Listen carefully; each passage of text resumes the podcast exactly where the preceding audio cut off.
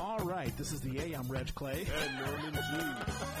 This is The A, where we talk about life in the theater and the theater of life. We have Peter Fitzsimmons here, actor and art connoisseur.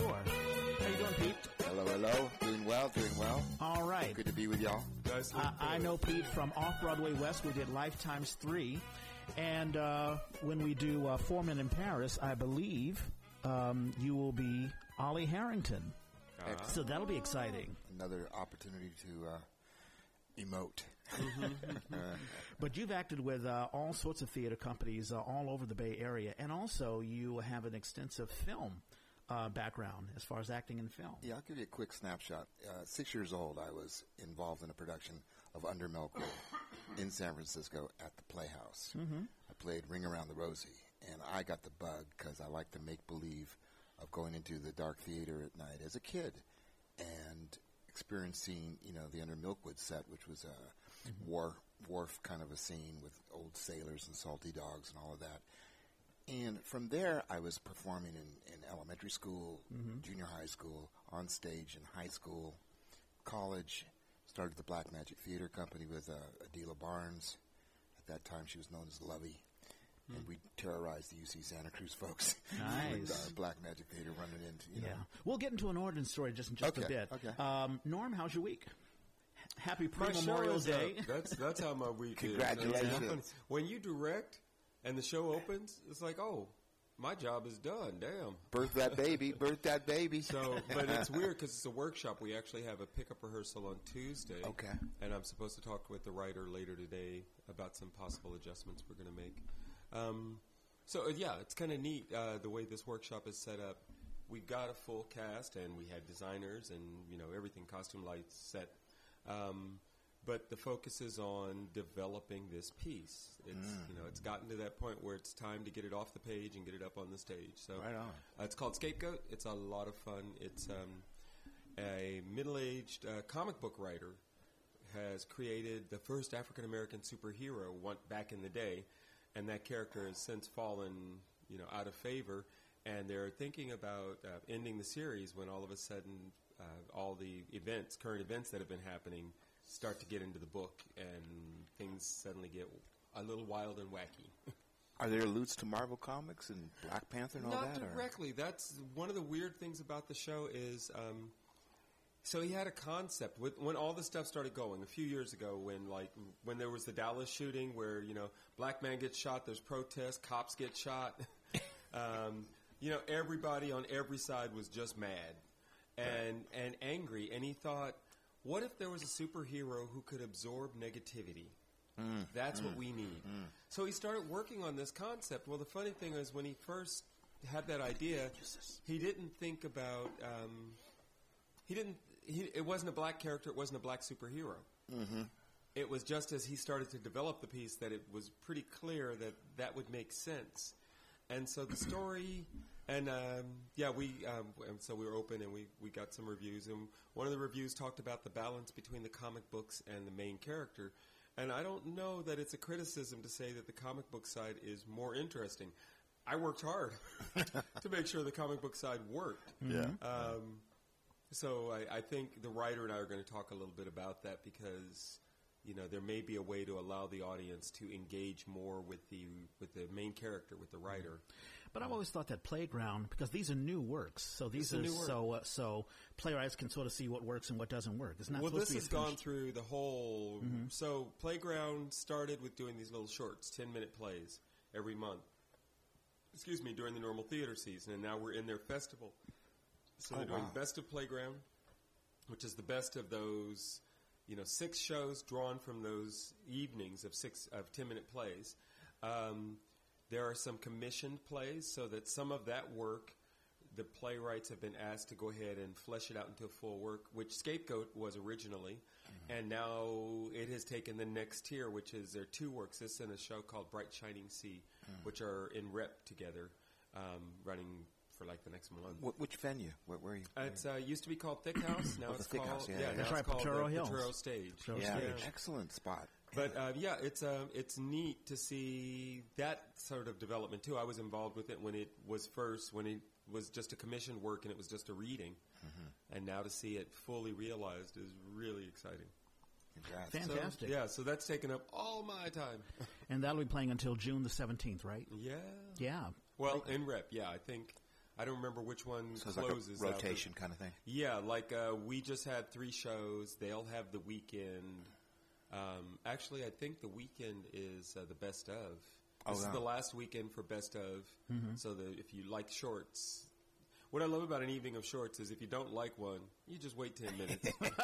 And they're on to the next thing. Right. And this is the stuff that rose to the top during the season. So it's pretty special. Oh, nice. Stuff. So you're part of Best Of. I'm not part of Best Of because that's we're the Festival of New Works. It's okay. all happening in repertory. Oh, oh God, I understand. I understand. Yeah, it's mm-hmm. Playground's chance to kind of go, look at what we accomplish. This mm-hmm. isn't the monthly stuff is sort of, you know, the writers get it and they've got a few days to knock out a piece, mm-hmm. and then it gets thrown in actors' hands, and it's a staged reading. This is the best of that, and now realized with, with set and mm-hmm. lights. And so it, pro- it could be the best of for, let's say, another, because uh, they do the best of, what, once every year? Or it, they do it every year at the end of the season. Okay. Um, so, yeah, Scapegoat was one of those, and then mm-hmm. it became a commission work, and now it's become a workshop production. Awesome. Yeah, that's interesting fantastic. To see it's the wrong. Evolution of how that, that goes down. It's rare to yeah. get to see. I, you know, as a young actor, when I started to do Bay Area theater, I, I very quickly got involved with development work because mm-hmm. there are a lot of companies that have that, and they pay. So, you know, to get a week's salary to come in and, you know, knock out a few hours mm-hmm. on this work, and a lot of it is table work because mm-hmm. it's really for the playwright to hear, is exciting. But what I noticed very quickly was, doesn't matter how good or bad those works are, most of them just end up on the shelf. Mm. It's like the company got paid money to do development. They did a little bit of development. They gave us some crumbs, and then the work goes on the shelf, and they go back to producing somebody else's work or the latest thing from Broadway or whatever. Um, so mm. I was really shocked. And then there are companies that do a serious workshop where the thing actually gets on its feet, and that's kind of cool. But you don't see that very much. Um, I know the Magic has brought one back. They had one called Hot House like over a decade ago, I think. Oh, I remember Hot House. Yeah, and it was like three shows in rep, mm-hmm. but they were new works, unpro- unproduced works. Um, and now they brought back something similar to that. There are other organizations that are doing similar things. Mm-hmm. This thing with Playground and the Shorts allows writers to get in quick, and when somebody's got either a fascinating idea or just a style you can't ignore, mm. it rises pretty yeah. quickly. I'm noticing right. that's that's a sort of a – theaters are doing that. Like this past week, mm-hmm. I was involved in a company called the Unscripted Theater Company. I mm-hmm. don't know if you've heard of mm-hmm. them. And uh, they were looking for were actors housed? to do cold reads. They're right across the street from – oh, uh, because I met Radhika Rao, who was um, – it's not Cutting Ball. It's um, – It's, it's Berkeley, San Francisco? Is it San Francisco? Okay. It's, it's in Sutter. It's it's it's it's a place on Sutter. Mm. Oh. eight thirty-three Sutter. Huh. Not the Playhouse. Um, no, it's not the Playhouse. Um, huh. Not the exit. There's a lot going it's on cro- around it's there. It's across from Crowded Fire. Crowd, Crowded Fire.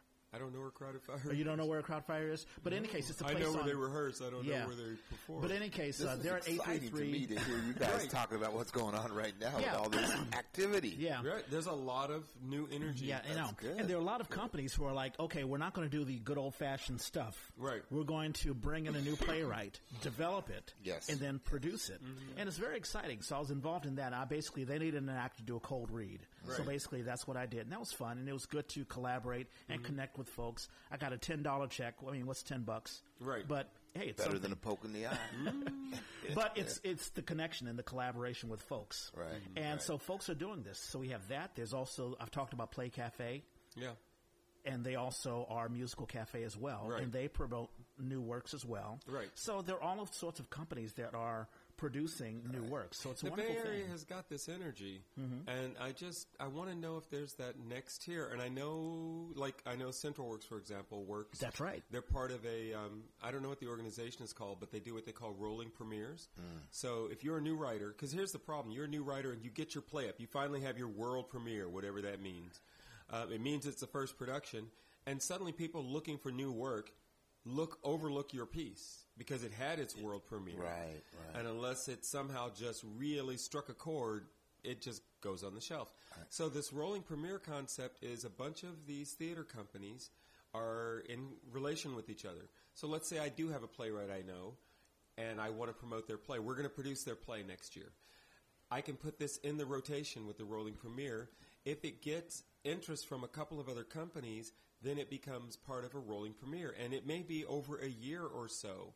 They've got like a year to pro- go ahead and do theirs. But that way, that writer walks away with at least three productions of their show right off the bat. And they can say, my show was done in Seattle and San Francisco and Boston. Right. Mm-hmm. And it's a wonderful idea, especially for companies like that that are producing new work, mm-hmm. because otherwise you're just still doing the same thing. You produced, I produced Pete's show, and now Pete's got to go find somebody who's interested in doing the next, second th- next show. One, yeah, yeah. yeah. Like I had, um, you weren't here, no, uh, Norman, but I had Isaiah Duforth, mm-hmm. and he talked about producing a piece and having his piece done mm-hmm. several places. Jeannie Baroga. Right. She's also had pieces done right. several other places. So it's wonderful to have a company that you work with that mm-hmm. is also a conduit for other companies right. in other right. places in right. the United States. Because you guys are talking about from the writer's point of view and the producing and perhaps the directing point of view, but I'm actually hearing you say all this activity and I'm thinking about all the upcoming young actors That's that right. now get a shot. That's exactly you know, right. And they get a chance to stretch out right. and mm-hmm. be seen. And well, it's kind of cool. They don't yeah. get to go with the show, yeah. unfortunately, because right. it's unfortunately. three different or mm-hmm. however many different companies producing. Yeah. So unless you're going to fly up to Seattle. Yeah, right, yeah. right. That ain't going to happen. But at least you can say. Well, I, I do the- I do know actors who do that. I'm shocked. You yeah. must have someplace to stay. Yeah, that's the main thing. Right, exactly. But I was going to say, when I was you know, doing the theater in San Francisco at an early age, later I, you know, I got to college and I got sent to Hollywood. I was literally on Highway five and one oh one more than I was anywhere. Right. Going right. back and forth because my, yeah. my, my heart and soul was in San Francisco, but mm-hmm. I was getting some acting in, in Hollywood and doing the T V uh, episodic, they call it. You know, I started on Room two twenty-two and did oh, a bunch nice. of the T V series. Mm-hmm. But literally, I'd come back to San Francisco, and at one point, I found I was doing more stage and theater work up mm-hmm. here in, in the Bay Area. Sure. So I worked with the Berkeley Rep, I worked with the Berkeley Shakespeare Festival, mm-hmm. San Francisco Rep, mm. and all the way up to... Uh, uh, I guess it was the Oregon Shakespeare Festival where we were doing a show, doing Fences. Oh, up, oh, in, nice. up in Portland. Who'd mm-hmm. you play in Fences? I was Lions. Oh. Lions was too cold. Mm-hmm. And I had a blast. You know, and then yeah. I finally see this movie with Denzel, and it was just wonderful to see the recognition I'm for, sure. from my man who wrote the play. Yeah. So anyhow, yeah, so, I, so I'm just saying that, you know, you do have to go where you have to go to, right. get, to get the work. Yeah. Sometimes you end up on the road. Yeah, right. yeah, that's it's, exactly it's un- right. It's unfortunate that you can't just step out of training and say, okay, I'm ready to do this. Right. If there's no opportunities where you are to do that, then you need to go someplace else. You got to go where the work is. And mm-hmm. it's horrible. I know from college, um, there was a guy I went to college with who, amazing musical theater, like uh, Nathan Lane type. Mm, yeah. Um, yeah. And the school we were in was a serious theater school, so they just totally discouraged that. And he came out discouraged. Oh, man. And so mm. now he's writing music, and he and he has been singing over the years, but in terms of pursuing a career, he would have been better served someplace else, and he would have been better served to get to a market where that's what's going, that was going on. Yeah, the encouragement that you need, you know, the nourishment doesn't always happen. Yeah, that's yeah, why exactly. A lot, a lot of folks, you know, fall by the wayside. And well, I've been, I've been in this game. And those who've got it ha- get have to... express that gratitude, no, no, that humility. Don't lose that humility, brother. Exactly. You, you're going to be going up, you're going to be going back down. Well, we've, we've jumped right into it. Um, do we want to get into current events or we can continue well, to... That's in current events. Or do you want to... Well, I love to come back to current events. I love to hear your, your story. I mean, I mean, this is amazing what's going on with your with your uh, opportunity right now. I yeah. I am I'm trying to stay busy. Yeah. And, yeah. and what's funny is I know I got to a certain level and suddenly I was being pushed. Not pushed. I had too much free time, and I had some talent for producing. So that's what I started to do, and suddenly that was taking up all my time, and acting kind of went to the side. And then I, a few years ago, said, wait a minute, I really want to be on stage, and I'm yeah. tired of going and seeing shows and thinking, oh, man, I wish I could. I, I could have done that. Yeah. It's amazing the door you open to do take one job, and right. the doors you shut. Right, yeah. You look at the door, you shut, and like, yeah. oh no. Yeah. Mm-hmm. So occasionally that happens. Um, we usually get into current events. I'll just go through. I mean, so many things were going on. Um, I'll just run through them. Stop mm-hmm. me if you sure. if something hits a button. So on Sunday, John Lewis and the Congressional Black Caucus back Capuano and not black female Presley for the Massachusetts Democrat seat. Oh, yes. Okay. I what understand that. So John Lewis. So basically there was a Massachusetts um, oh, Democrat uh-huh. seat. Right. A black woman is running, mm-hmm. but an incumbent white guy is right. running. Right. And so Presley is like, oh, my God, the Black Caucus will rather have a white guy who's been around for a long what? time right. rather than the new black woman. Well, because they're the Congressional Black Caucus. They, they're just a bunch of folks that are getting paid, mm-hmm. and that seems to be their primary function. Yeah. Mm. Uh, and, and protest. Oh, we protest that. Yeah, you protested. You don't even work nine to five. You protested. What is it, eleven to three? Mm-hmm. And I'm sure they're deeply disturbed about something. Right, exactly. Yeah. You know, I'm like, okay, y'all. I'm deeply yeah. disturbed. So on Monday, a nine-year-old was kicked out of his class for kneeling at, uh, f- at the, Whoa. on the flag. Whoa! National anthem. Ooh, this is yeah. a precursor to the N F L, right. basically making their statement that they were um, going to punish. This happened on Wednesday. N F L will fine players mm-hmm. if they kneel before the anthem. I hope that goes to the Supreme Court. I hope the kid goes to the Supreme Court. I hope the N F L gets sued, too. Did yeah. you say elementary school? Yeah. It was elementary school. He's nine years old. Whoa. Wow. And and I think the teacher had given an apology, but basically the parent was like, hey, listen, you know, this, this is just getting ridiculous. Right. Okay. Uh, Tuesday, uh, no, back still well, Monday. I would say I don't think he yes. should have kneeled. I don't think he should have knelt. I mean... I don't quiet, know why he was kneeling. Yeah, a, a quiet, you know, if you want a quiet protest, that's fine. But when you kneel in a classroom, you are drawing attention to yourself. mm, yeah. And the reason that Kaepernick started kneeling was because a Marine that's told right. him that it was disrespectful for him to sit when the flag was going, and that what they did was when it was for a fallen comrade, they would take a knee. Mm-hmm. Oh, that wow, was, I didn't know that. Yeah, yeah. That was why he started doing it. Mm. So it wasn't sitting. Mm-hmm. You know, and it wasn't standing. Mm-hmm. It was, you know, he wanted to find another option. And it's interesting how the N F L thinks that it has a compromise. Well, if you want to protest, just do it out, outside out of, of the sight. camera. Yeah. Do it in your locker room, which is not what a protest is about. Well, right. I mean, I, it's just the whole thing of, well, it's affecting our bottom line. I think that's a lie. I think that's I, a narrative is which a is lie. completely false. Well, we're used to lies in these these days. Right. Yeah. I, I think the uh, I think the boycott. Mm-hmm. is probably affecting their bottom line as much as taking a knee is. Yeah. Well, sure. Yeah. Uh, also on Monday, Al Sharpton pops his head up and says, white male supremacy is on its last breath because of Meghan Markle. Because okay. she married aristocracy. Ooh. And it's we're, like, we're, oh, for God's sake. We're going to get to the orange creature in a little while, aren't we? Yes, we are. I'll, I'll save, save my comments. Tuesday, a teen is ordered to pay thirty-six million dollars for starting an Oregon fire. Uh, there was an Oregon fire that started at nineteen, and of course he, he he can't pay that much. I no, don't even know why. Right. Okay. Also on Tuesday, unless Be- he suddenly starts like Microsoft two. Betsy DeVos, uh, she is oh the yeah she Secretary of Education. Yeah, exactly. She tells she says teachers and students can report undocumented immigrants. Right. Did you hear about this? I did hear. Yeah, horrible. Uh, also on Tuesday, a C N N reporter is not allowed to attend the E P A speech. Right. Yeah. Well, no, it was a whole conference. Yeah, that's so, right. Because second day they were still banned. Mm-hmm. Mm-hmm. Why? I was like, what's up with that? Uh, because they he does he feels like they don't report him. Scott Pruitt, right? He he feels they don't report him right. favorably. Yeah, that's because he does so many horrible things. Right. Exactly. mm-hmm. And but you know to right you're going to. Ban the press. That's censorship. That's, exactly. That's, that's sort of illegal, kind of unconstitutional. Exactly. I, I, believe. I believe so.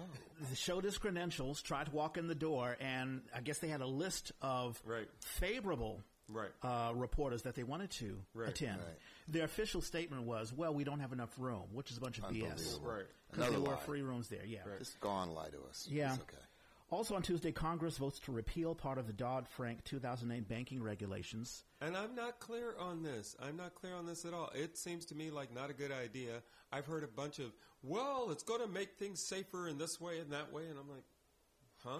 See, we've already, I mean, this is getting a little wonky, but we've already taken away Glass-Steagall. Right. Which was the, which was the, um, it was a regulation created during the Roosevelt administration basically to say we're not going to have the stock market crash happen again. Right. If you are a investment bank, you can make investments. Right. But if you're a commercial bank dealing with everyone's money, right. leave it alone. Right. During the Bush administration, this is George W. Bush, yeah. they took it away because right. banks wanted to play with people's to, money. To get in the and game. The subprime yeah. loan thing happened. Right. And now they're taking away the regulations again. Yeah, I know. And it's just it's, it's just really, really Can't horrible. Can't wait for November.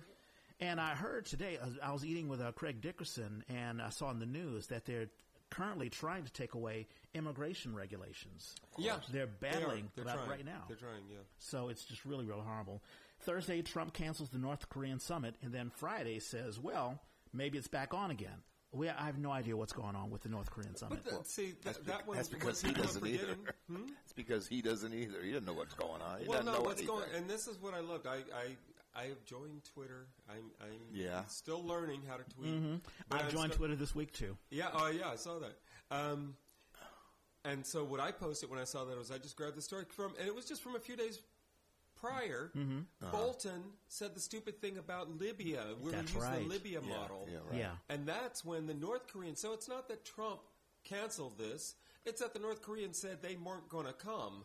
And so then Trump canceled it. The same way that he disinvited the uh, right. the Warriors right. when the Warriors said they wouldn't come to the That's White right. House. Oh, yeah, we're not inviting you. That's right. He uh, wants to be the one that uh, jumps to, right. you know, mm-hmm. to so, say that you can't yeah, come. Yeah. You know, it's it's. You know, I wish the media would report it right because mm-hmm. that's the correct way to report that. Yeah. Right. And another this thing. This is the sequence of events. Right. Exactly. This exactly. And another thing, so you may not know this, but there was a vigil of evangelical ministers mm-hmm. that marched on Washington Thursday evening. Mm-mm. This was the minister. Um, his name is, hold on for a second. Uh, just had it. And actually I talked about it during the Faith podcast. Mm. Um, it was the same minister who presided over the, uh, the royal wedding. Oh, oh okay. Okay. Um, Curry. What is uh, he Michael, American? Michael Curry. I didn't. Uh, yes. Michael I didn't Curry. Know that. Wait a minute. So an American presided over the royal wedding. Yes. Wow. It was, it was outstanding, actually. So, and uh, so less than a week after his star-making sermon at the royal wedding, Star Episcopal making. Michael Curry sets up his sights on U S politics, mm-hmm. and he warns, somebody woke up Jim Crow, and he there's a there's a great way to put it. There's a movement going on, and I talk about it on my Faith podcast, Reclaiming Jesus, a confession mm-hmm. of faith in a time of crisis. We need mm. it. Yeah. Mm. Basically saying, and I'll just read this real, real, real quick, mm-hmm. um, the present crisis, and he's talking about how evangelical, right, the right-wing evangelical yeah. sect right. um, have sold their soul yeah, to Trump, calls us to go deeper, deeper into our relationship with God, deeper into our relationship with each other, especially across racial, ethnic, and national lines, deeper into our relationship with the most vulnerable who are at greater, greatest risk. The statement rejects resurgence of white nationalism and racism, oppression based on race, gender, identity, and class, misogyny, sexual harassment, abuse of women. It goes on and on, and it goes against the autocratic political leadership and America First policies. Mm-hmm. And it goes on and on. Now, the press did not talk about this at all. I mean, there was right. a march on Washington, no, I've, I've and nobody heard. knew anything about it, mm-hmm. which is a shame.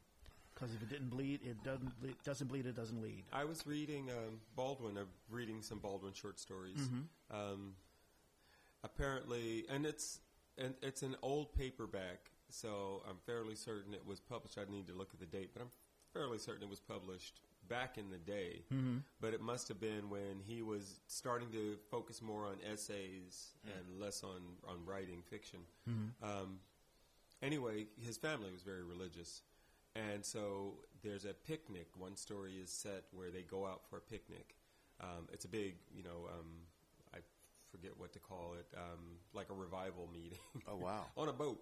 Mm-hmm. Wow. Um, well, and he keeps talking about how they, they call themselves the saints. You know, yes, there's a lot of saints today, a lot of that mm-hmm. sort of thing. And I found myself fascinated with it as a concept. Um, and it's not the first time I've encountered the concept. This idea that the life that we are living uh-huh. is where you need to be doing, you need to live that saintly life. You need to be doing your good works mm-hmm. now mm-hmm. Uh, because you are of God. You are part of this mindset. Mm-hmm. Um, and if you truly believe in the spirituality, you need to be living it. And I couldn't, that's, that was my takeaway from it. It's like, I'm not much enjoying the story, but I found myself again thinking, American Christians, what are Where you are doing? You? Where are you? Where are you and what are you doing? Because right. we know that side is loud. Mm-hmm. Yeah. Yes. But are yep. the rest of you just silent? And and how does that how does that intersect with your faith? Yeah. Because I don't know. But I know you can't opt out. You can't keep doing the, mm-hmm. well, we got to just trust in God when it's stuff you don't want to deal with. Right. And then you out in the streets screaming and, and doing stuff yeah. when it's stuff you're against. Isn't it amazing? And I, I, I have tons of thoughts about this. I don't want to turn this to a faith podcast. Isn't it amazing how the right-wing Christians will say, well, I let's say a prayer. If a kid gets shot right. in, in school – but if a woman wants to have an abortion, they're they're running out in right. the street. They're no, no, no! Arms, stop that! Linking arms in front of right. the building, trying yeah. to run people down in cars, right. shooting doctors. Yeah. So, and the last because thing God is God gives you permission to right, shoot exactly. doctors. And the last thing is Morgan Freeman was accused of um, yeah. no. of sexually harassing eight women. Yeah, yeah. And his apology was weak. Yeah. His apology was weak. I, I don't think he's dwelling into... I'm sorry if I offended. Oh, please. Hey, it's a tough time to be uh, you know, caught. Yeah. It's a tough time well, to be caught. Well, George Takei was accused. Yeah. But I know, I know. The guy has sort of recanted. um, I read an interview with somebody who actually interviewed him and who had mm-hmm. actually been covering the story for a while. And it's funny because in the middle of the article he says, I was ready to Harvey Weinstein Takei. You know, that he was going to go there. Whoa. If he felt like that's what the story was, Whoa. He was going to find it. Mm-hmm. And he went to everybody he could, and he talked to all these people who knew both people mm-hmm. back in the day. Mm-hmm. Um, everybody who's aware of this story and what they'd heard. And then the neatest thing was he went to doctor. He went to more than one doctor and said, so I'm based on this description of what happened this evening, this young actor who George Takei supposedly attacked, Um, because he's now saying he's that he was roofied, that he was drugged. You right. know, he said when the Cosby mm-hmm. thing came out, and then when um, Kevin Spacey, and he's like, "Oh my God, I realized what had happened to me, and I'm so angry." So as he started interviewing, two days into his interviews, he started to say that he had been drugged. Mm. He wasn't saying it initially; he just said he'd been there and that he felt like he'd been groped. Um, Takei says he doesn't remember the occasion at all, but even given the guy's own description, he was there. They had strong drinks. He went, um, he was sort of passed out. Takei helped him sit down in a beanbag chair. The next thing he knew, Takei supposedly was taking his pants off and reaching for his underwear. Mm. And he said, whoa, whoa, whoa, I don't want to do that. And Takei said, I'm just trying to make you comfortable. And he said, no, I don't want to do it. And he jumped up and he said he felt dizzy, but he was able to get his clothes back on and get out of there. Mm-hmm. So they asked these guys who know what happens when you give somebody a date rape drug. And they said, well, number one, those sorts of drugs didn't exist back then. You know, you would have been talking about something like Quaaludes, which has a different effect. But anybody who's had any of those drugs, the common thing is, one, you can't, even if you are conscious, you have no ability to get up and do. So that's one. Mm-hmm. Two, most people who have this happen to them report the worst hangover of their life the next day, which this guy didn't have. Mm-hmm. Uh, so there were like three classic symptom, symptoms. This guy didn't do any. He said what it sounds like is he had a lot of alcohol, which by his own description, his own admission, he did, mm-hmm. and that he stood up too fast. Got dizzy. Which wouldn't happen if you if taken the drug. You wouldn't if you were feeling rude. You wouldn't have gotten up and felt lightheaded. Mm-hmm. You'd have. You'd mm-hmm. have just been unable to get up or yeah. you'd have been falling, and he wasn't either of those things. So they're like, it doesn't sound like it. What we know of the drugs that were available at the time, yeah. nothing would have done what he's talking about. Drinking too much and not being used to it and getting up yeah. might have done it. I do have a quick – I was just going to say, for me, for the bigger issue, it's like the Hollywood mystique, and especially back going back to the you know the olden days of, of, right. of Hollywood and the golden era and all that. You know, the casting couch was instrumental. Right. And power, powerful people, you know, exploited their power. Mm-hmm. And it was just part of the game. Now we, we're in this new era where we're able to review and, and understand some of these actions. And it's, you know, it's horrible. But at the time, it was status quo. Right. Yeah. You know, I, I had, had a deeper question, and it, it ties into what you were talking about, James Baldwin talking about. Mm.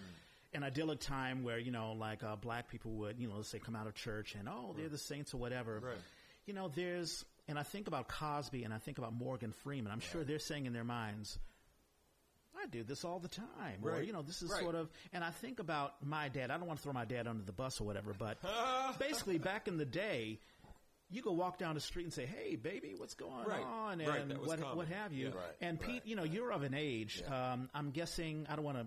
Are you in your sixties? Yeah, I mean, I, we'll go there. Well, but I, but I still ex- play a forty-year-old. No, no, right. hey, you look, right. hey, you look good, and you know you're in fine. Yes, but you, you can will. talk about an era, absolutely, of of absolutely. a time, and it's one of the reasons why I wrote Four Men in Paris, where you know Richard Wright, especially him, mm. and a bunch of others, are black men at a time, right. that they could walk. I mean, there was a time, you know, the Mad Men era talked about. The the the, recla- the reclaiming of the white man in power. Right, he right. could wear a hat. He can get an ad agency job, right. and mm-hmm. he was in control, complete control. The Frank Sinatras and all that right. stuff. The black man's version, you don't get a lot of examples of that. Mm-hmm. I mean, in the blaxploitation era, you had Shaft right. and all of that stuff. Mm-hmm. And so you have emerging. In the jazz era, yeah. in the jazz club, in certain places, yeah. you have that. Yes. But even then. Well, you look at like Funky. the, the funk. I mean, the heaviest, like Nat King Cole. Right. I mean, mm-hmm. people oh. that literally, you know, could build That's right. record could, studios. You know, record right. And companies. He goes along the mainstream. I mean, yeah. Yeah, yeah, yeah. So there are examples. I mean, there are exceptions. Right. Yeah, but but I do wonder. Is there a decline of, I guess, that era, that black man? I mean, we talked last week about um, Glover, um, um, Donald Glover. Yeah, uh, oh. the dude who uh, did um, the I watched Atlanta last yeah, night. Yeah, Atlanta or This is This, this is America. He's this now in America. The movie um, Solo. Gambino, but yeah. now you right. have these new black, and of course we see it with rappers all the time. Jay-Z, mm-hmm. Kanye West, sort of the new black man. Right. But are we seeing the demise of an older generation of the black man as far as this is what it means to be? Well, it's I think it's proud. trends. I think it's yeah. trends. Okay. Okay. You know. Yeah, um, okay. Because if we go back, what, a decade, we get, um, like, when I, once I figured out, found out, really started to understand who Drake was, mm-hmm. I was so horrified. uh, no, because it's all front. It's yeah, all front. Yeah. This is a Canadian, a suburban black, half black, half Jewish boy from Canada. Yeah. Huh? What the hell has that got to do with gang life and and anything? What the mm. hell? Yeah. And and he's one of the biggest, you know, grossing rapper. I'm like, w- so this whole thing is bullshit. But that's where America's comfortable sure, right now. Sure, sure. And then we get and, and even with the with the ascendance of rap, yeah. where suddenly gang culture. So people like you and me. Mm-hmm. We're relegated to trying to live in the world that we've been di- to navigate the world the way we've been navigating mm-hmm. it. But suddenly there's this very attractive option that if I just want to talk a little shit, maybe I want to dress, a, you know, bigger T-shirts, baggier pants, yeah, yeah. you know, cut my hair with, you know, mm-hmm. random gold chains or you know, stripes all over yeah. the place. Like you say, it's gold trendy. Chains. It's trendy, right? Yeah. It's trendy. But if I'd have done that fifteen years ago. I can imagine how much, how many women mm-hmm. I, I could have gotten, how much more attention, even career-wise, mm-hmm. how much more I could have been doing. Sure. And I'm like, well, but, but that's all. It's a facade. Yeah. So where do you, where do you sell out to do that? You know? I mean, because I think part of what you're asking, it's to me, it's like with the gay culture, mm-hmm. where um, like one of my best friends, you know, went through high school, kind of closeted. Came to San Francisco, kind of came out, but, you know, still, even back then, you navigated certain neighborhoods. You were careful mm-hmm. anywhere else. Mm-hmm. And to this day, he can still be that way. And he is shocked that the young kids, I'm like, young high schools have L G B T, you know, groups and, and associations and, you know, events and all kinds of stuff. It's and the kids in class are likely to stand up and say, oh, somebody says, oh, that's gay. You can't say that, and it's not the gay person speaking up and saying it. Right. So that old-style gay person is feeling a little, ironically, closeted. Mm-hmm. You know, either they can be quiet and just live in the new world, or they can hold on to their old identity mm-hmm. and try to navigate the world as some sort of old-timer. Because I really feel like that's what you're saying, what you're asking. Mm-hmm. Is somebody going to hold on to that old-school yeah. way of being a black man? Yeah.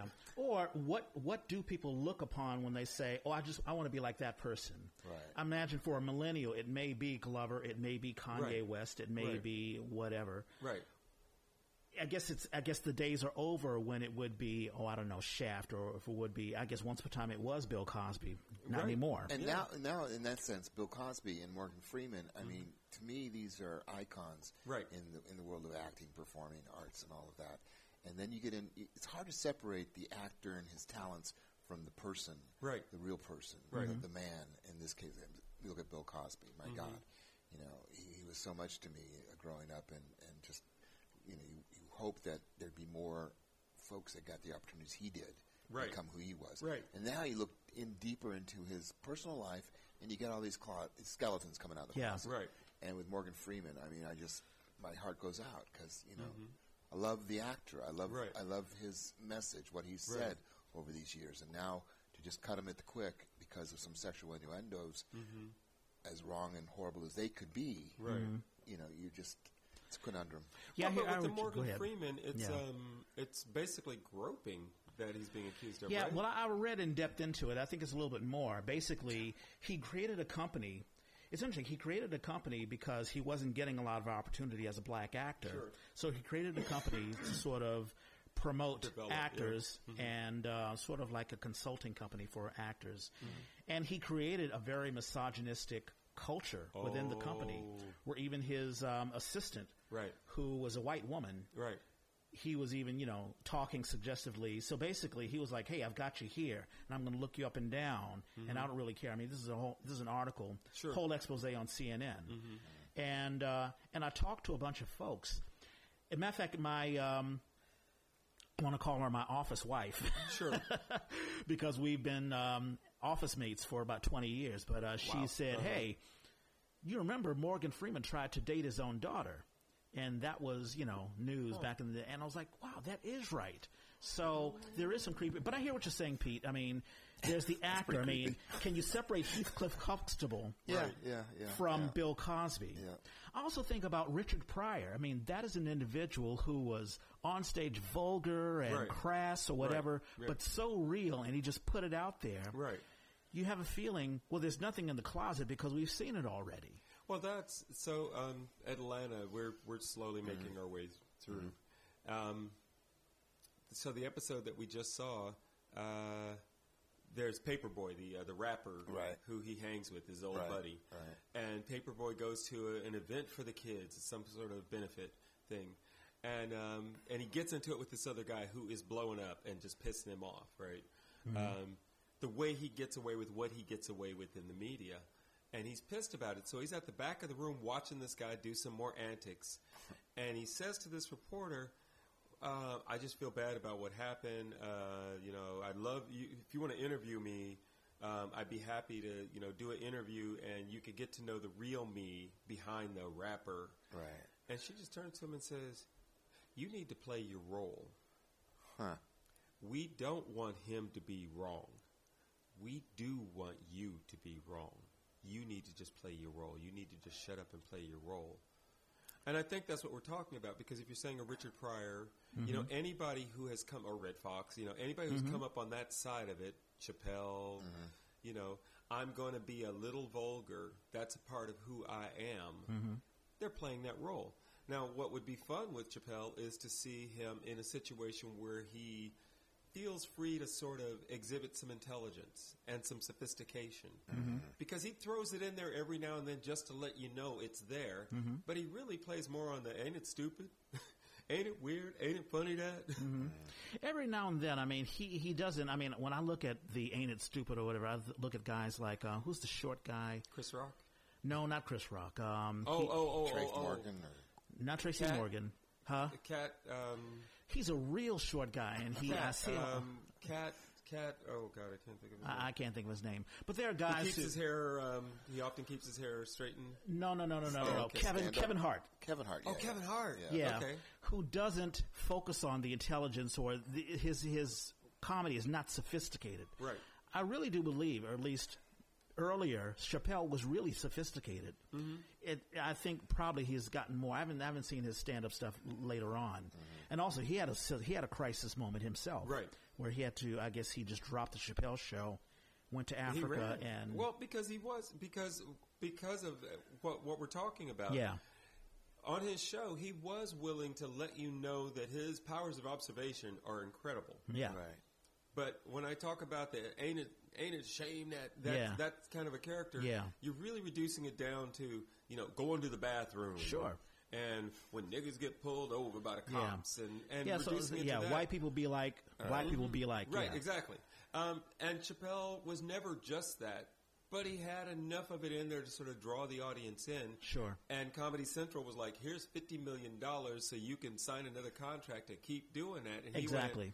Went, and he said, I need to step away. yeah. Interesting. Yeah. Yeah. But, yeah, I am fascinated. I mean, I even think about um, Frank Sinatra. I mean, you know, like he's had at least three oh, chapters yeah. in his life. He was the young, you know, uh, young pre-World War, pre-World War Two, yes. yeah, the slim and you know, and girls were swooning over him. Sort yeah. of the, sort of the, uh, the superstar. The right. what do they call it? The teen idol back yeah. then. Yeah. Right. And then his second incarnation was the Brat Pack. Yeah. Um, you know, hanging out with you know right. the, the Vegas guys, right. and Sammy this Davis. Is what it is to be hip. Right. And middle-aged yeah. white guy. Without one, without one black friend. right. right. Sammy Davis, yeah. Yeah, baby. And then he had his third incarnation as chairman of the board. Yeah, exactly. You right. know, New York, and he's doing these, sure. you know, great big things. So he reinvented himself as a man. Right. As the dominant man. Right. Three different ways. Right. Yeah, he did. Sort of to say, hey, this is my, and so I... I guess, you know, we can, we can go further, but, you know, the the, the black man, where, who is the black man and what does he want to be? I know what the millennials, but I, I just see a time where, you know, you know, guys like Morgan, and now, of course, they're being chopped down because mm-hmm. of sexual harassment or whatever. Right. Whereas, I guess, back in the seventies, it was okay because it, well, that's it, it was what it was. I'm reading a book right now, Martin mm-hmm. Luther King, Where Do We Go From Here? Oh, yeah, yeah, and, yeah. And, you know, we're just getting into it, and it's it's interesting, fascinating. But when you try to define the next thing, I mean, right. like, where do we go from the rap thing? What defines blackness or black man as we move forward? You know, it's well, and I, yeah, go ahead. But I, I would just go the other way. It's to be defined.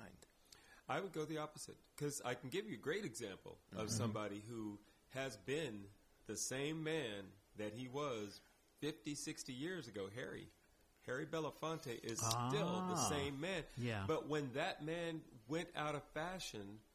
Harry didn't change. Right. Yeah. Harry right. didn't switch up to try and stay trendy. Right. Mm-hmm. right. Harry went, I'm going to keep doing, and has had a successful career throughout. Yeah. So it is possible to, you know, I think it's a danger to chase after, because then you're just chasing after fashion. You're right. Just chasing exactly. after what's yeah. the trend. Flavor and what of I, the week. I exactly. love Childish Gambino, and that, like his, the fact that he will not let somebody try to analyze his song. As soon as they want to put the words out, he'll let them put words out, but he will not let you put words in his mouth, and he's not going to answer mm-hmm. those questions for you to make it a package right. that you can get a grip on. Right. And I'm like, that is brilliant. In, in the same way that, um, what's his name? Um, Key, uh, Jordan. Oh, Peele. Peele. Keaton, yeah. yeah. Jordan Peele. Jordan Peele. Um, in the same way that I can um, I can imagine he's trying to do what he can to stop from being pigeonholed right now. Yeah, that's right. You know, that he's, whatever his next project is, he can go for a nice commercial project right now. He's earned it. Mm-hmm. He can just go ahead and do whatever. Yeah. But it sounds like well, what I think he his, wants to I think his next thing is going to be, um, sorry to sorry to interrupt you or something, is uh, sorry to keep you holding or something oh, like that. No, sorry to bother you? I think so. Is that his? I thought it was. I thought, but I think that that's a smaller project. I okay. think he's got something else. Oh, okay. Well, that's, that's cool. Boots Riley.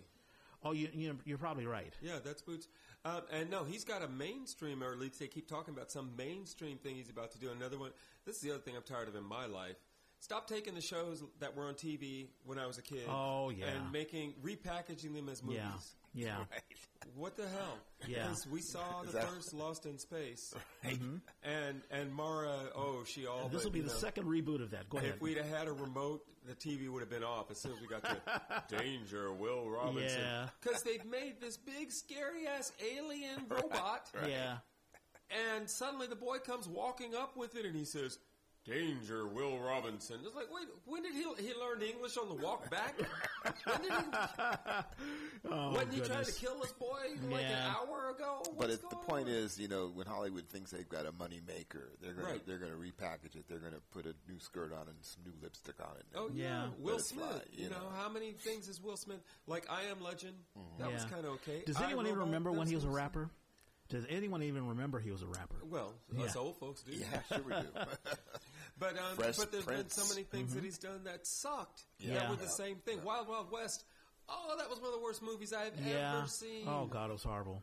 Mm-hmm. And and so I wish they would stop doing that. Yeah. But that's a whole other thing. I mean, you know, to predict what Hollywood trend's going to be where they think they see a dollar sign, mm-hmm. it They're gonna, you're they're gonna back, they're gonna roll the dice again and again and again with Will Smith as this, that, right. the other thing. Yeah, another reboot of King Kong, another, another reboot, reboot of Cars, yeah. another reboot of. That's why I'm so happy that a guy like Jordan Peele is getting recognition because someone in Hollywood said, "Well, let's take a risk. Let's right. not do the same old standard right. stuff, and let's give this right. guy money and let's, let's see what he can do." And he's a brilliant person to do it because he can even take that old material and he's going to go, "I'm not just going to put a black guy in this because." That is really, at this point, that's meaningless. Mm-hmm. They've been doing that for a few decades now.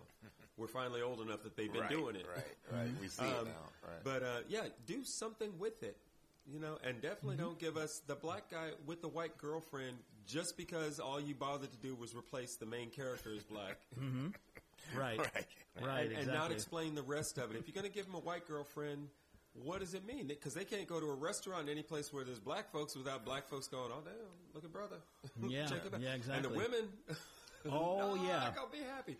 And if you don't put that in the story, then it's a B S story, right? All right. All right. Yeah, you know. So where are we going next? And mm-hmm. what is it? I, I'm hoping what it is for the black men. What I'm loving more than anything, or and I always mess up his name, Coates, um, Tynesha Coates. Yeah, um, I.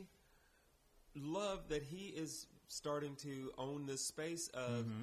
what you need to look at is. I really mm-hmm. think that's the black man that I want to see coming up right now mm-hmm. is the, before we get into what I did or who I am or what's going on with me, let's start with your perception of what's going on. Let's yep. start mm-hmm. with what you think you see or why you think this was okay. Mm-hmm. And let's unpack that because when we unpack it and we keep tripping over all the fallacies and what you think, like, I keep getting, and it's funny, as I'm switching from Twitter to face, Facebook to Twitter, mm-hmm. I keep having to go back to Facebook, and I've got the same, I'll post something, and for a week, I got people commenting and getting in debates.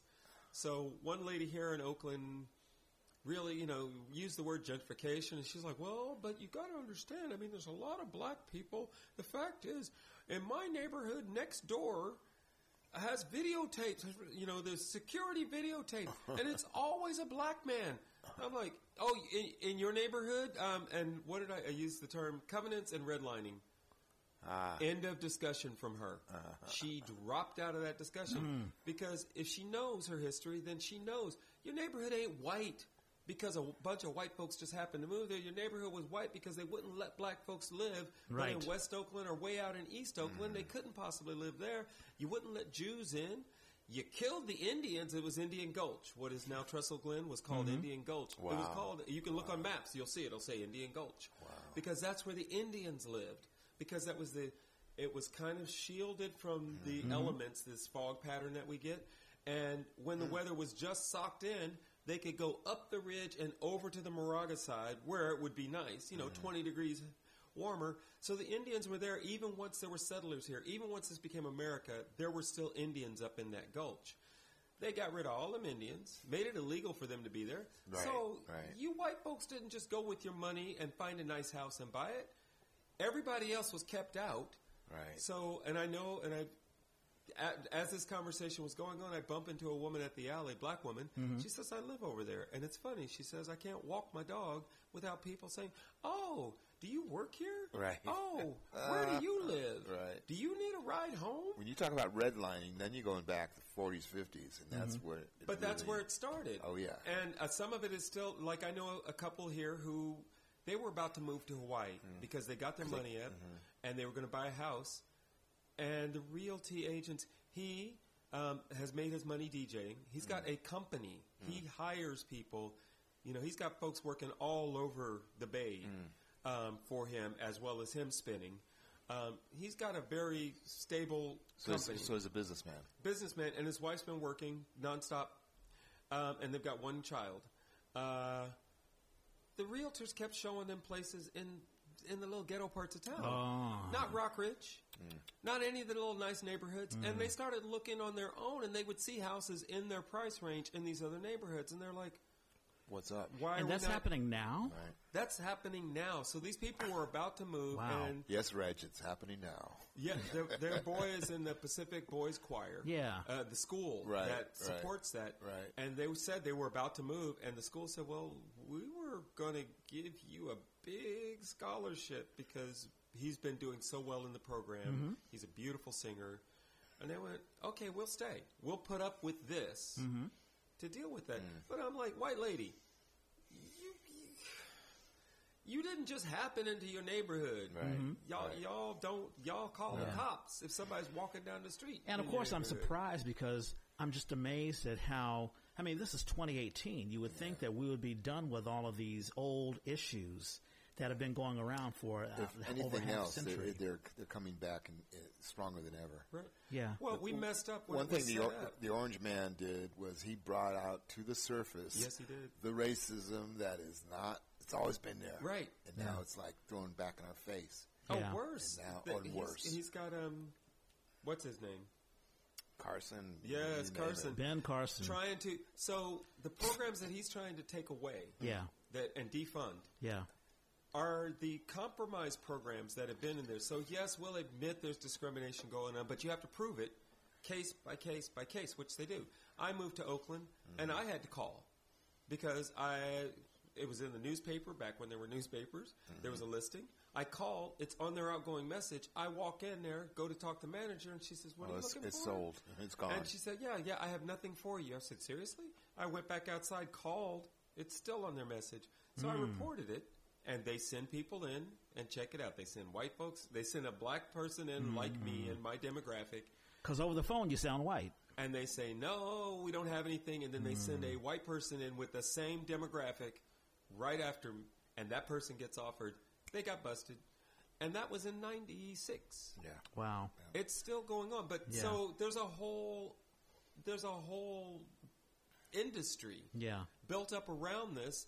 And it's not fixing the problem. It's no. just going every time. It'd be like taking a hose, and every time there's a leak, you just send, okay, go get the person. Yep, there's a leak. Put a piece of tape on it. It's yeah. more like when they get caught, they get outed. Right. Then they disappear, and another one springs up. Another ten spring up. Yeah.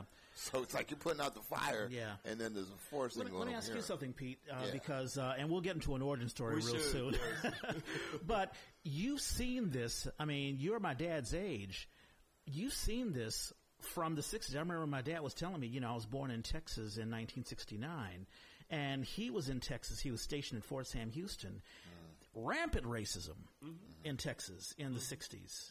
Um, the transition between, I mean, is the racism or what you're seeing, what is the difference between it then and now? Good question. I mean, you know, I'm talking about institutionalized racism. Right. You know, growing up in the Fillmore in San Francisco mm. and seeing Justin Herman and the demise of the Fillmore, you know, neighborhood as they tried to bulldoze through it and right. take, you know, eminent domain and yeah. run, run these families that have been there forever, you know, that came mm-hmm. out for the war effort or whatever, mm-hmm. run them out of town. And uh, you talk about gentrification up right. and down yeah. Fillmore Street where, you know, the black businesses are gone. They've been you know, right. disrupted, dismantled, whatever. So the racism is, is, is strong. It's deep. It's in, the, and I always thought, you know, San Francisco, progressive, liberal, right? But the undercurrents are still, yeah. what we don't want to, you know, admit in many cases is still prevalent. Right? Yeah, and it's and it's affecting and directing everything that goes down from here on out until we out it, till we you know confront it, until we somehow change mm-hmm. it. Yeah. I, I wonder when we talk about the liberal San Francisco, if we're talking about people who are not in a position of power, who, let's say, don't have the money, and the real money folks, I guess, the business interests Absolutely. or whatever, Absolutely. still have that sort of, you know, the like the, the, the realtor yeah. who um, – Yeah, and I, you, know, you talk about the red line. I mean, I remember the red lines in San Francisco and, and folks that came out to, to – uh, try to get affordable housing, you know, to buy a home and, and mm-hmm. get a start. And uh, uh, the, the stories are just atro- atrocious uh, that I heard mm-hmm. as I was growing up. Yeah. With, you know, fam- African-American families, yeah. whatever. Speaking of growing up, did you grow up here in the Bay Area? I grew up in San Francisco. All right, uh, born and raised? Yeah. Yeah. Primarily in the Fillmore District. All right. Yeah. So you really saw that see, change. See, my dad was a was a jazz musician. Came out from, from Philadelphia. Mm. You know, where he was in the jazz uh, Navy band in Hawaii, then eventually made it to San Francisco State. And he was a, a, a an immense, a very good player, mm-hmm. trumpet, trumpet player. Yeah. Oh. And he ended up, you know, really kind of going, breaking down doors, along with Willie Brown and a few other folks. I mean, because you're talking about the fifties and sixties where people still had to go to the back door to get in the Fairmont Hotel. Right. Wow. You know, and so Dad eventually ended up playing with Ella Fitzgerald and all the top people. Uh-huh. And uh, but originally he was, you know, in, in the Fillmore District in the Bob, right. Bob City era, era and playing in, the, in all the jazz clubs back in the day with mm-hmm. where all the greats and everybody came right. through the Fillmore yeah. Yeah. to absorb this beautiful sound and, and be part of this incredible scene. And it was integrated and it was safe right. and it was it was hot. It was happening. Right on. So, so you know, I, I kind of relish that, that legacy of the jazz eras of San Francisco yeah. as they broke down doors. And uh, but yeah, the racism is still there. Mm-hmm. It still underpins yeah. everything. How did how did the theater bug bite you? Because I figured your dad or Maeve wanted you to get into music. That's an interesting. I mean, ah, yeah. It's funny because you know my, my dad was like, such a great player, and I got to go and you know meet incredible people. Uh, Billie Holiday, Ella Fitzgerald. Mm-hmm. Dad was with you know toured with Tony Bennett, and you know on and on. He actually toured with uh, Benny Goodman. So I, I met a lot of the jazz greats coming up, but. Mm-hmm. My bug, kind of like I said early on in this conversation we're having, was I was at Under Milk Wood production, and I, right. I, I, I got I fell in love with the the feeling of, of, of changing who you are and and, and the land of make believe. Mm-hmm. You know, that's what that's what bu- the bug mm-hmm. that got me. Mm-hmm. So I was you know I was performing for the kids in elementary school, and it just kept going and going, and the passion become became deeper. And when I got into college, and I got sent to Hollywood, and I. Had a taste of, of Hollywood, uh, Hollywood shuffle. Mm-hmm. I was the flavor of the of the moment at that mm-hmm. time. The light-skinned brother was uh, acceptable to be on a T V series where they had to have a quota yeah. of black actors. Right. Now, is this the late so sixties? What, late what period? Late sixties. No, okay. I'd say late sixties. Okay. two twenty-two. Uh, yeah. Julia. What were you on two twenty-two? I played a student that was caught walking. Oh, okay. I was a guest star. Okay. Most of the episodic that I did in Hollywood sure. was, was episodic, mm-hmm. was, was guest star roles, that kind of I thing. I remember Julia, too. But at the time, I never made the breakthrough to get to uh, something consistent, as mm-hmm. w- which we would, quote, unquote, call a career. Right. So my last, I would say my farewell swan song from Hollywood when I before I moved back to San Francisco, I was on Family Matters. And okay. I oh, had right a on. Big shot, and I was playing... the lead's uh, love interest. Oh. A week later, a young man by the name of Urkel came on board, mm-hmm. and they literally rewrote the script, and it's another Hollywood dream yeah. dashed. Mm-hmm. But I had a, I had some shots. So, mm-hmm. you know, in my case, the fact that I came back to San Francisco, started doing the stage, still doing, you know, occasional movie or T V show or whatever. I, mm-hmm. you know, I was lucky enough to get cast in. It's because my passion is there. Mm-hmm. And mm-hmm. so, you know, I'm doing projects now more than ever, just to stay in front of the camera. I'll work with the Art Academy. I'll do, mm, you know, school mm-hmm. projects, right. thesis projects, mm-hmm. just to stay in front of the camera so that my chops are up. When I get another shot, I'm, right. re- I'm ready to yeah. go. Matter of fact, you just finished doing uh, something called the Art Academy too, yes, right? Yes, I just did an incredible thing called uh, Out to Care, which is, uh, involves something that we're all going through in terms What's of that? our our older folks, yeah. you know, in dementia. Mm, oh. And I play I play an older man, actually, uh-huh. a little makeup, mm-hmm. not not too much. And uh, my wife is uh, on the way to assisted living. Oh. And so it's the, the, the, the day of uh-huh. where she's leaving. Right. Very emotional scene. And it was mm-hmm. it was a little vignette. They're going to try to get it into the short festivals. You never nice. know. Mm-hmm. But it was, for me, a chance to emote. And mm-hmm. I, I dug deep, and it felt good. Mm-hmm. Felt good. What type of training did you have as far as um, coming up? Go ahead. Yeah, I worked, uh, you know, I A C T, I did some some studies with them. I had some uh, other acting coaches along the way. I went to U C L A, and playwriting actually, but I you know studied acting still. U C Santa Cruz, like I said, I was undergraduate at U C Santa Cruz and studied acting throughout there, and many professors. So kind of the training was really, the training that really meant anything was when you had the shot, when you got the acting, mm-hmm. you uh, got the job, yeah. you were doing the Shakespeare. Right. You know, and you always had to do all of it. You had to be, you had to have as many tricks in your bag as possible. Mm-hmm. And you know, no, a lot of folks don't think about, I don't, that I'm not aware of, that you, if you come up as an actor these days, I mean, if you have the ability to play a Shakespearean role, mm-hmm. take it. Right. Because it's going to be added to your mm-hmm. bag of tricks, your, what you are able to accomplish. So, you know, I've done acting from Shakespeare to, you know, Ed Bullins to you name it, mm-hmm. you know, uh, Fences. And it's all part of my, mm-hmm. Mm-hmm. what I have to offer. It yeah. gives me an opportunity to, to, to dig in. As far as the business end, when you were in L A, I mean, did you have to deal with, uh, did you have an agent? Uh, did yeah, you, for yeah. upcoming folks, I say you got to do everything. And if you get to Hollywood or you get to New York, you got to get an agent because the agent's going to get the doors open for you. Right. You know, things have changed, and, and it's changing fast, but you still, if you go into that realm and that industry, like into Hollywood, you've got to go through certain doors. Mm-hmm. And I'm sure you know that. Uh, so an agent is, you know, you have to have an agent that can get you in those doors. Yeah. And, you know, then, then you want to get, you don't want to get stigmatized by the under five lines. You want to get a shot at a co-star, guest star. Right, right. You know, you want to take your, where your talents will allow you to go. Mm-hmm. So, mm-hmm. you know, it's, it's the Hollywood shuffle. Um, when you came back to the Bay, um, has there been, we've been talking a lot with our guests about the transition between Bay Area theater, let's say back in the eighties or the nineties or what have you, and now, what type of a transition have you seen? I was I was shocked at how much, how little theater there was in the Los Angeles area, considering how many actors that come from stage, that, right. that embrace stage, um, how hard it was to get anybody to actually come out and see a production mm-hmm. throughout the throughout the you know the smaller theaters. Throughout the L A area, mm-hmm. get to San Francisco, and there's a bustling scene. There's, you know, there's opportunities in the East Bay, Berkeley, Oakland. There's opportunities in San Francisco, down the peninsula, San Mateo. Lots of opportunities for to get on stage, mm-hmm. yeah, and then you, you take it where you will. Um, but there was a definitely a, a dichotomy between the L A theater scene and yeah. the Bay Area theater scene, yeah. mm-hmm. and it's, it's kind of similar to what I think was happening in Seattle. A few other spots, Portland, mm-hmm. more energy for some reason in these regional spots as opposed to what you would find in the Hollywood, you know, machine, the mm-hmm. industry mm-hmm. yeah. as it's considered. But do you th- you say that it was bustling in the Bay Area. Do you find it still bustling now? I'm not yeah, as w- what, what companies get your attention now? Well, you, you mentioned Thick House and uh, Killing My Lobster. I've seen mm-hmm. a, a bunch of upcoming young, but for the black artists and, and because I was involved with Grassroots Experience and a few other African-American companies, mm-hmm. and those were few and far between. Right. So there was like a handful of us that could come through that way mm-hmm. and get a chance to get on stage. And then I would branch out, like I said, into the Berkeley Shakes, Berkeley Rep, mm-hmm. um, Berkeley Stage, San Francisco Stage, San Francisco Rep, just to get the opportunities going.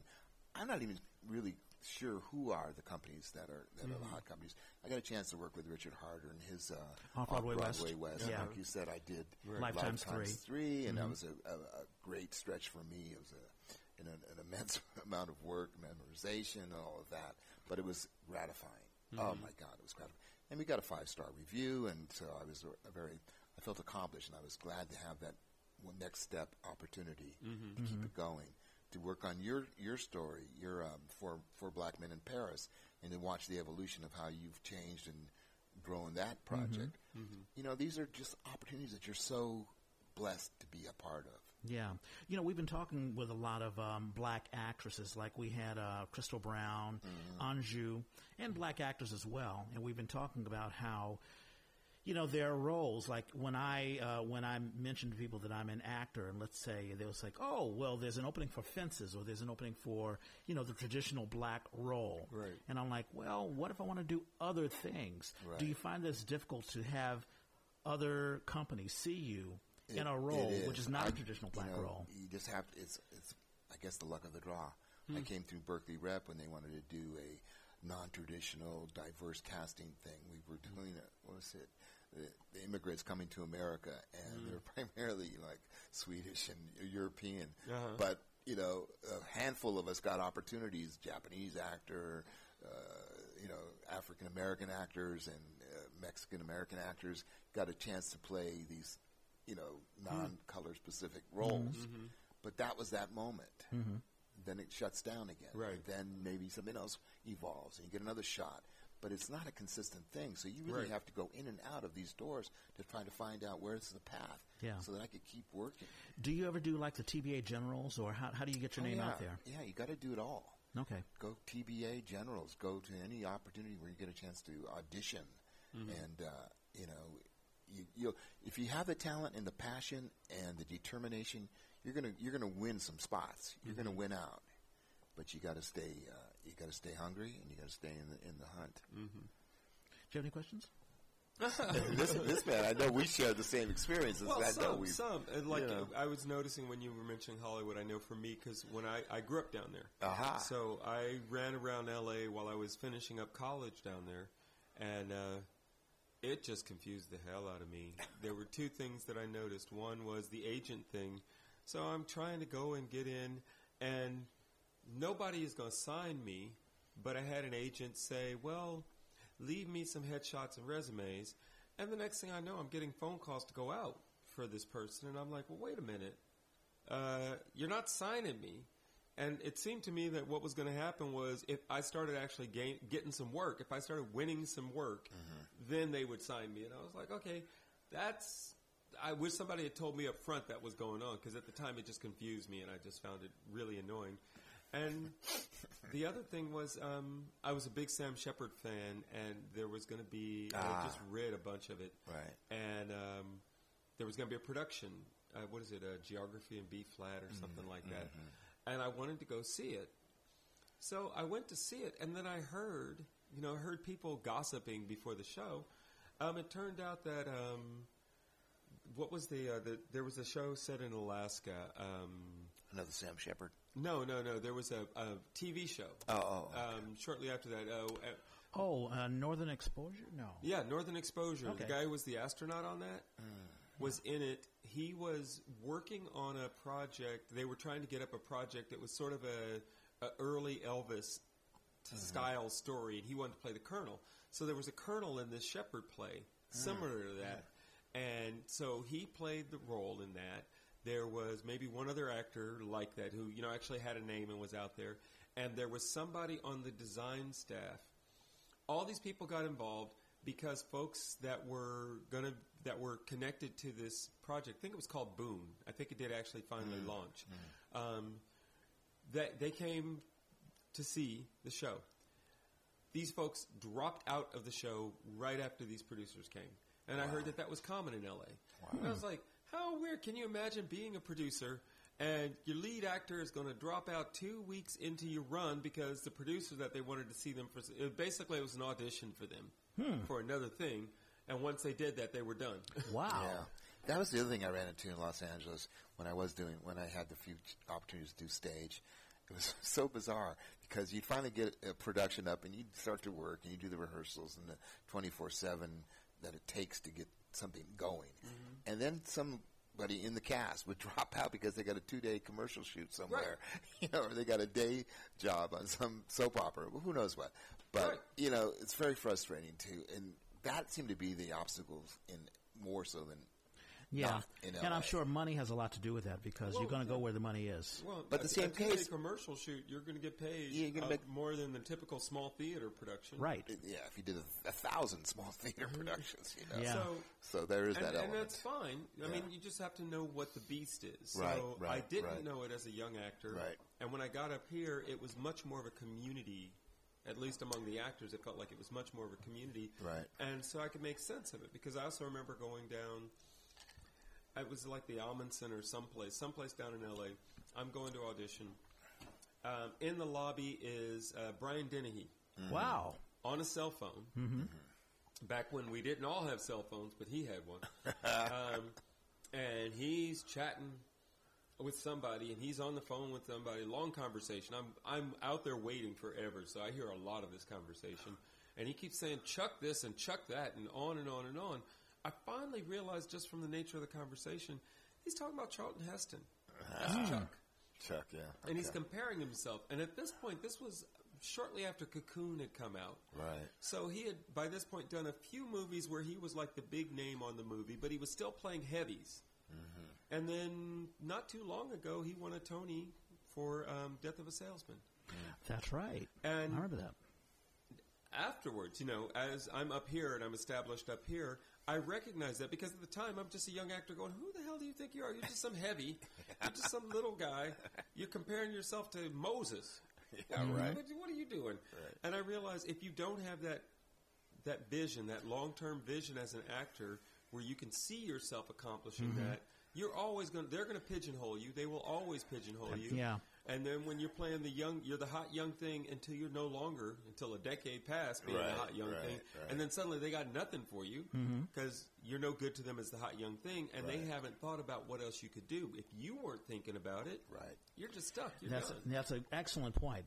And, you know, there have been times where I've been frustrated with theater companies. I'm like, hey, I can do that role or this role, but I have to realize if I haven't shown them anything, right. sometimes I'll – approach auditions and I'll say, okay, I've got to do another piece. Right. I've got to do a piece to show them that I can do this thing. They mm-hmm. already see me right. doing this part or that part. Right. So mm-hmm. it's a way of marketing yourself. I was going to ask you, Peter, have you have you done any work in New York? Never did any work in New York. When okay. I was in New York, I you know I, I did the uh, Let's Explore Who's Here, and I walked in, I think, on uh, Woody Allen's you know production company, thinking that I was just going to slide in there and hand him a resume and let him know that I'm a hot shot in Hollywood. Mm. And uh, that went nowhere. But, I, I, but I didn't really dedicate mm-hmm. many time in New York, although I know it's, you know, it's a brewing ground.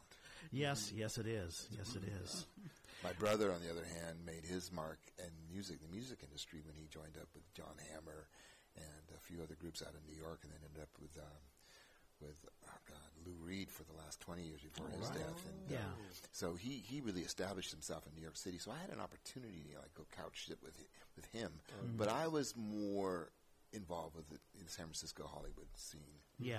Although the East Coast was very tempting. But, you know, that's well, the weather's, be- the weather's better here. Beast. Oh, yeah. Yes, it is. Way better. Yes, it is. Yes, it is. Well, Pete, I don't want to take too much of your time. We've passed the hour mark. Uh, shout-outs? I just got my show, Scapegoat. Come see Scapegoat. That's right. right no, now I can pull my head out of, of this play and start thinking about what else is going on in the world. But, yeah. I Hit the boards again, buddy. Yeah. Hit the boards. No, I, well, and I am. Oh, I do have shout-outs. So it's weird. I'm going to do, I think it's Play Cafe, um, a reading on the fourth. Hey. Drep, Dreptomania. Okay. Called. Um, and then on the sixth. It's so weird. I have rehearsal that day for this thing on the sixth, mm-hmm. and then two days later on Wednesday the sixth, I will be doing, um, I don't know the name of it. Um, it's uh, Stagebridge is the company. It's a company here in Old in Oakland. Mm-hmm. They um, it's a company for seniors, and so these are actually through the writing program, the works that have been generated. Uh, mm-hmm. They work with um, Anthony Clairvaux, I believe his name is, mm. um, local playwright, local playwright who's actually had some nice, you know, he's gotten some nice attention. He's been teaching a workshop. So they bring a group of professional actors in to do the readings. So I'll be doing that. So, yeah, it's funny that I got something up and I thought, oh, I'm kind of open. I've got a summer gig coming up um, running a studio. Wow. And, uh, wow. yeah, it's a wow. workshop uh, with actors and playwrights. Wow. And so I'm coordinating that, and I thought I had nothing else going on until then, but suddenly that's coming up, and then we've got ours. Is the reading happening on the second? The reading's happening on the second. Okay. And then I've got what a talk. What time? What time? Um, fourth. Actors should arrive at four thirty, mm-hmm. um, start time at five, and then okay. we end at seven. Cool. And this is uh, B Street? It's it's uh, Books on B at Books ten fourteen B. B Street. In Hayward. In Hayward. Not far from... Uh, Bart. Not far from the Bart. Yes. Will, will there be an audience invited? There is an audience invited. They're, they're going to close the bookstore because the bookstore stu- shuts down at five. At five. Uh-huh. But there will be an audience. As a matter of fact, after this, when I do this, after I hit end on this recording, uh-huh. I'm going to head over there to take a look at the space okay. to see, you know, what we can I, and can't do and all that do stuff. Well, yeah. my shout out is to YouTube for letting me be a part of this conversation. Get a chance no, to check it's you fun. guys out with your blog and what's going on. Yeah, and, uh, thank you. Um, I've got a couple of birthdays. Uh, so today, uh, Diana Blanda, uh, she and uh, I, she acted in, um, oh, shucks, I'm looking at the poster right now, the Texas Chainsaw Musical. Mm. Uh, and also today's birthday, Kehinde Kahoyo, beautiful black actress, uh, and I mm-hmm. acted with her in Bat Boy. Uh, that was a while back. That was a while back. I thought she was younger than that. no, no, no. She is. Uh, oh, so you know Kehinde. Well, you know everybody. Um, I saw. I think was she. Um, did she do uh, The Convert and Marin? Maybe. Wow. Maybe. I, I, I, I think I've seen her in something. Actually, no. Um, Did she do? She just uh, do uh, that show with Elizabeth. Elizabeth directed a piece. Now she's. I think she's relocated. I think she's oh. on the East Coast now. Okay, so no, so um, it might have been the other yeah. one, but not that one. Tomorrow, um, well, uh, the late great Stephen Randolph. It would be his birthday. I know. Yeah, I remember I, I Stephen. Did you mention Miles Davis today's birthday? Miles Davis today's birthday. That's right. That. Can't miss that, cool. On Monday, go. a very good friend of mine, Rochelle Bowman, a fantastic singer and actress, and we've shared the stage doing The Chain, and she was also in my little mini musical, Nia. Her birthday is on Monday.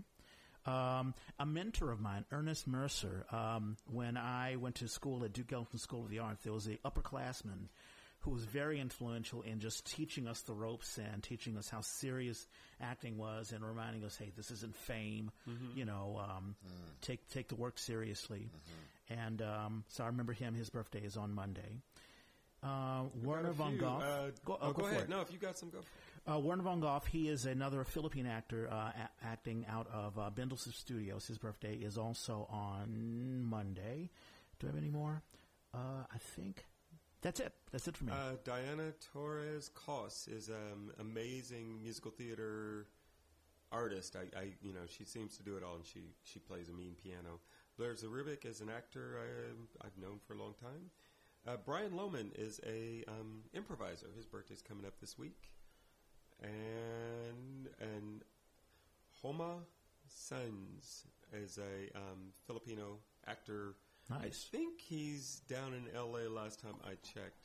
Um, let me see. Let me see if I get his stuff. Uh, While no, it says he's an actor in Boston. Oh no, Pasadena. Yeah, that's yeah. I thought he was down. He's down down in L A doing his work. But amazing, wonderful actor. So, yeah, we always put out these shout-outs, birthday shout-outs to people. And I got one, real yes. quick one for you. Yeah. Tom, Thomas Simpson, the uh, producer. Oh, Thomas, is yes, I is coming right up. And, um, you know, he's Afro Solo. He is and Afro Solo. He's been doing it for, like, fifteen years now. Oh, I mean, it's more anniversary, than that. Maybe he's yeah, twenty.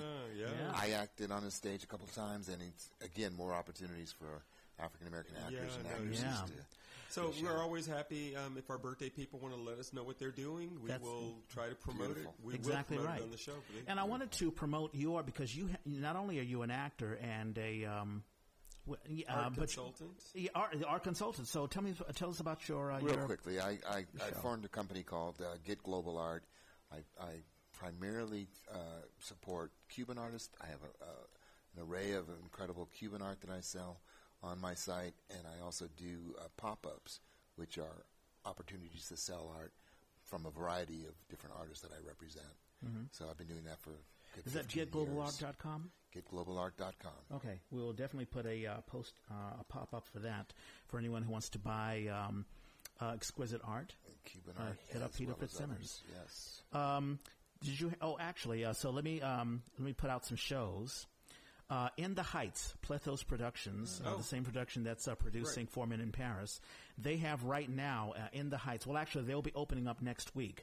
Mm-hmm. In the Heights is a musical written by uh, Lin-Manuel Miranda yep. of um, mm-hmm. Hamilton, Hamilton fame. Yep. And they will be... Alexander uh, Hamilton. Exactly. In the Heights, that'll be from June the first uh, through the tenth. So June the first through the third, and then June... eighth through the tenth at seven p.m., not eight, but seven, at Small Town Space at two two two two Wedwood Road in Castro Valley.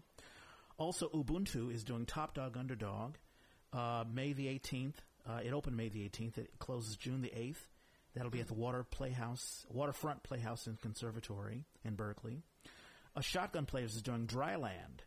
Uh, that opened May the seventeenth. It closes June the seventeenth.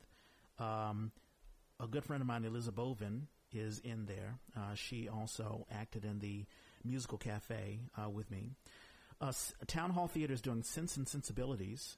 Uh, that oh, opens right. yeah. May the thirty-first, closes June the twenty-third. A good friend of ours, Alan Coyne, uh, will be in that. Mm. Uh, the Musical Cafe Showcase twenty eighteen, uh, that'll be uh, opening up June the first and the third at the uh, Bay Area Children's Theater in Berkeley. They'll be doing four mini musicals, Finding Medusa, The Oregon Trail Pages, The Last Ibex, and Infinite. Hmm. And uh, tomorrow I'll be having um, Joel Knopf, uh, who is one of the uh, playwrights for the Musical Cafe. I'll have him on tomorrow.